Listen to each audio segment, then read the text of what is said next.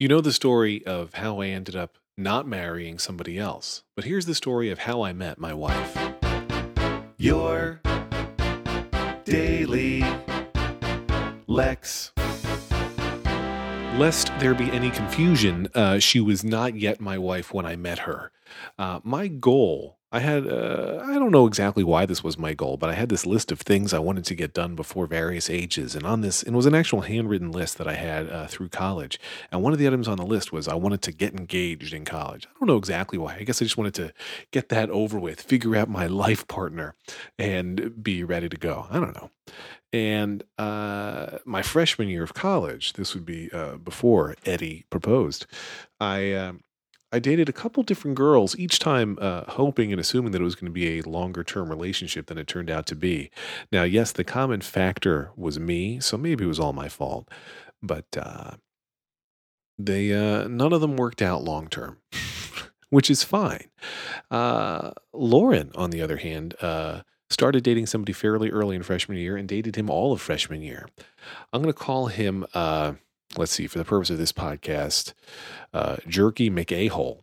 Now, I know when you hear the name Jerky McAhole, it sounds Irish, but uh, he was not. He was Jewish. It was Brandeis after all. And in fact, his actual last name was also Friedman. Um, but uh, they dated for uh, all of freshman year, I think even into sophomore year, and uh, they would break up and get back together a lot. Um, I understand why they would break up a lot. Uh, again, his name, where he named, uh, but more descriptively, would really be Jerky McAhole. I don't exactly understand why they got back together again and again, but whatever. Who am I to judge? Um, and uh, I was dating somebody going into sophomore year, and uh, was friends with Lauren. Um, I mean, I knew her kind of very casually. I knew her mostly because one of my suite mates, whose last name was also Friedman, although in this case spelled with two E's, was trying to uh, woo Lauren. She had eventually broken up with Jerky uh, McAhole Friedman, and um, so my my roommate Eli Friedman was trying to woo Lauren. Had her come over to our suite, and we would all hang out in various groups. But Lauren just she was picking up what Eli was throwing down. She just wasn't interested. Um, in part, that might be because Eli is like four feet tall. That's not meant to be a slam against short people. It's just that um, if I am any guide, uh, Lauren likes tall people. um, so uh, one day I was in the student center and Lauren was selling tickets for a show that she was directing. Uh, the show was called Anne Frank and Me, and um, I had one friend at Brandeis who always referred to the show as Anne Frankenstein, which I thought was delicious. Um, and I go up and I say, you know, I'd like to buy two tickets to this show. Now, what was confident about my buying two tickets from Lauren for her show was I didn't have anybody who I was planning to go with. I just assumed I'll find somebody to go with to see Anne Frankenstein, Anne Frank and me. I meant to say Stein. And uh, Lauren says, Oh, two tickets, one for you and one for, let's make up another name, one for you and one for Daniela. And I said, Oh, no, no, no. Daniela and I broke up attractive Lauren Krutzel, and uh, this will this will not be for me to go with her. I, I don't even know whom I'm going to be attending your show with. And Lauren says, "Oh, really? You two broke up? Well, you're on the rebound. I'm on the rebound. We should go on a date sometime." And um, Lauren will tell you now, if you ask her, that when she said that, she was kidding around. Uh, it's because Lauren's a big fat liar. She was totally hitting on me. And I said, well, that's actually not a bad idea. The only concern I have, and I said this right to Lauren, is, uh, you know, Eli is very clearly trying to woo you. I feel like I should get his approval before I would agree to go on a date with you sometime. And another buddy of mine, uh, another suite mate of ours, John, happened to be in the student center. I called him over and I said, John, you know, Lauren just made this suggestion that she and I should go on a date sometime since we're both on the rebound, but I'm worried about the Eli factor. And, you know, he's, he's my friend.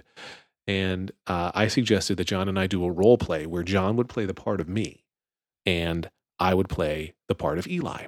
So, of course, I immediately got down on my knees to try to accurately convey Eli's height. And uh, John, as me, said, Hey, Eli, since Lauren's clearly not interested in dating you, uh, do you care if I go on a date with her? And I, as short Eli, said, No, I think it's a great idea. And uh, so I said, Okay, let's have that date. Then it turned out before uh, before Lauren and I had that date, um, I attended Anne Frank and in I can't decide which name to call it. I attended Anne. We're going to go with Frankenstein. It's funnier. I attended Anne Frankenstein with a girl named Jenny, and uh, I had asked Jenny to go to the show with me because Lauren couldn't go with me. She was directing the show, and uh, Jenny was a friend. Um, little did I know that Jenny really wanted to. I think the kids call it "jump my bones." So, if you've ever seen or heard of that Seinfeld episode where I think it's Jerry is making out with somebody during Schindler's List, this is a play about Anne Frank. Um, so, it's about the Holocaust.